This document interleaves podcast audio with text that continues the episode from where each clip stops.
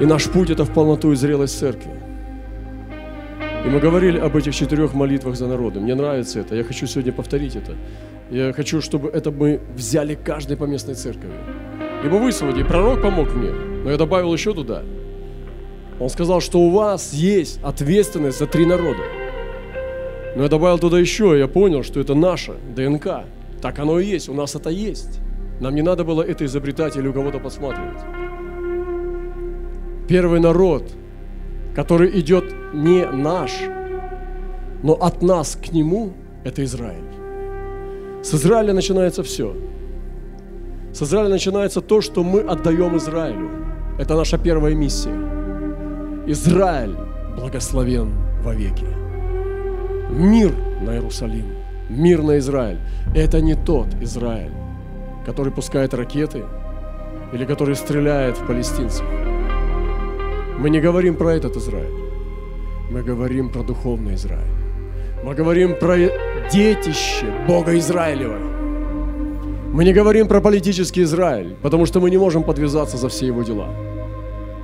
Потому что наши братья, арабы, они дети Божьи. Но мы благословляем Израиль как детище Бога, как знамение, как первенца, как сына Бога как того, который выпустил из себя выпорхнувшего голубя Иисуса Христа. И мы сегодня должники Ему. И мы идем туда, и не просто идем, мы благословляем Его нашими молитвами, нашим сердцем. И благословляя Израиль, мы возносим молитву Богу Израилю. Вот почему мы должники Израилю. И мы так счастливы сегодня, что Бог соединился с Израилем. Я говорил уже однажды, что всякая апостольская церковь обязательно должна иметь откровение об Израиле. И недавно я был там в Монголии, я удивлялся, и братья ко мне подходили и говорили, пастыря, они говорили, я изменился. Теперь у меня есть откровение об Израиле. И это не было модные фишки, знаете, там типа мессианские евреи, там фишки, феньки, песни на еврейском, тантики. Я не про это говорю, не про эту моду, не про моду на феньки. А я говорю сегодня о реальном откровении об Израиле. И Бог не хочет этих феник. Он хочет глубины соединения. О том, чтобы если ты говоришь еврейскому народу, чтобы это был голос Бога, а не русского пастыря. Это его дело принимать или нет. Но Израиль – это то, куда идет апостольская церковь. Не каждая апостольская церковь должна насаждать служение в Израиле. Не каждая апостольская церковь должна посылать своих посланников в Израиль но она должна быть соединена в Духе Святом, в откровении Господа. Это наша великая ответственность. И нам надо научиться молиться за Израиль. Научите пастыря, лидеры, научите свои домашние группы или церкви. Научите молиться за Израиль. Начните с себя пример. Я рассказывал уже однажды, что у меня не было любви. У меня не было и ненависти. Во мне не было, слава Богу, духа антисемитизма. Откуда? Зачем? Это глупо презирать какой-то народ. Это вообще глупо. Это надо быть одержимым, чтобы ненавидеть именно евреев. Если ты ненавидишь именно евреев, ты одержимый человек. И бесы оскверняют твой разум. Ты очень странный. Если у тебя есть ненависть к евреям, ты оскверненный.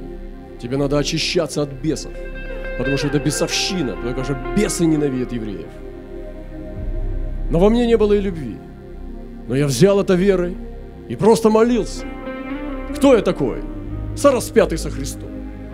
Я сораспинаюсь с ними, все. И молюсь, молюсь, и заставляю людей своих тоже молиться, потому что Библия нас заставляет. Потому что Библия нам говорит, и мы молимся, молимся, это становится нашей привычкой, мышлением. Все, мы начинаем переживать благодать на этих молитвах. Начинает увеличиваться откровение, мы начинаем понимать, что вливается благоволение. Мы начинаем уже пророчествовать о благоволении. И постепенно Дух Святой умножается в нашей общине. Когда мы берем Израиль свои объятия. Увеличивается благоволение. Поймите, я делюсь с вами откровением об Израиле. И благоволение умножится на нас, если мы глубоко внутри начнем соединяться с Израилем. Вы здесь сегодня. Поэтому не разводите нас на национализм. Это не пролезет. Благословляйте народ Божий. Благословляйте Иерусалим. Благословляйте Израиль благословляйте и не болтайте лишнего. если вы не понимаете, о чем говорите. Просто благословляйте. Вторая молитва, которая должна молиться каждая апостольская церковь, это за свой народ, в котором она живет. Если я уроженец России, если здесь моя родина, я имею ответственность и обязанность благословлять Россию.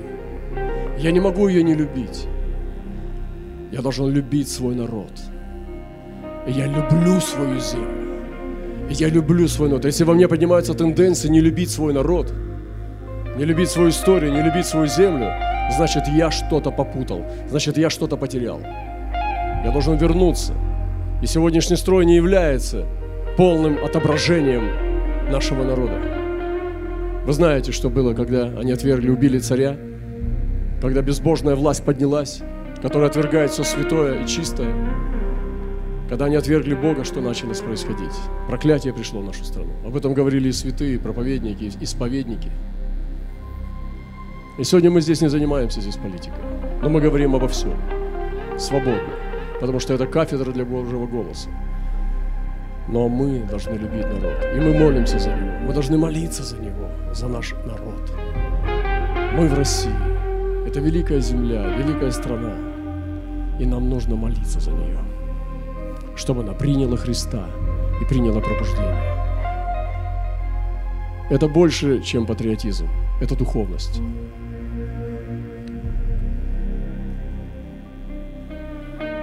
Благословляйте его. Развязывайте узлы и твердыни прошлого.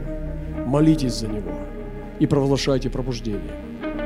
Третья вещь, о которой молится апостольская церковь, это коренные народы нашей земли. В каждом народе есть коренные народы. Даже в Монголии мы были, там есть коренные народы. Но они смешные, они сказали, что коренные народы – это Бурятия, Тува и Калмыкия. И Алтай.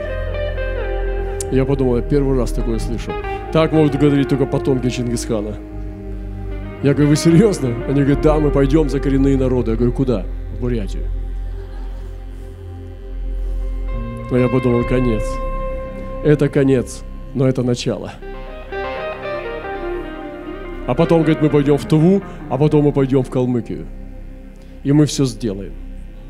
Я подумал, вау. Я говорю, ты должен пойти с нами. Я говорю, давай встретимся в Туве. Они говорят, нет, давай встретимся в Монголии. С самого начала мы пойдем через Тувы, Туву, потом на Алтай, да?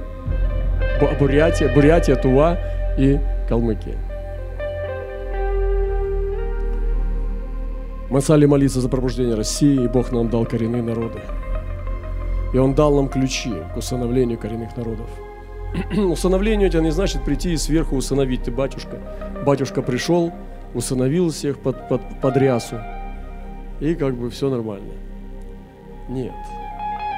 Это соединиться с ними.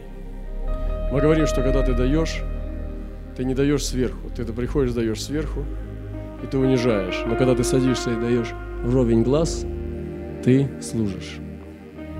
И поэтому мы должны научиться давать снизу. Даже стюардессы это понимают в самолетах.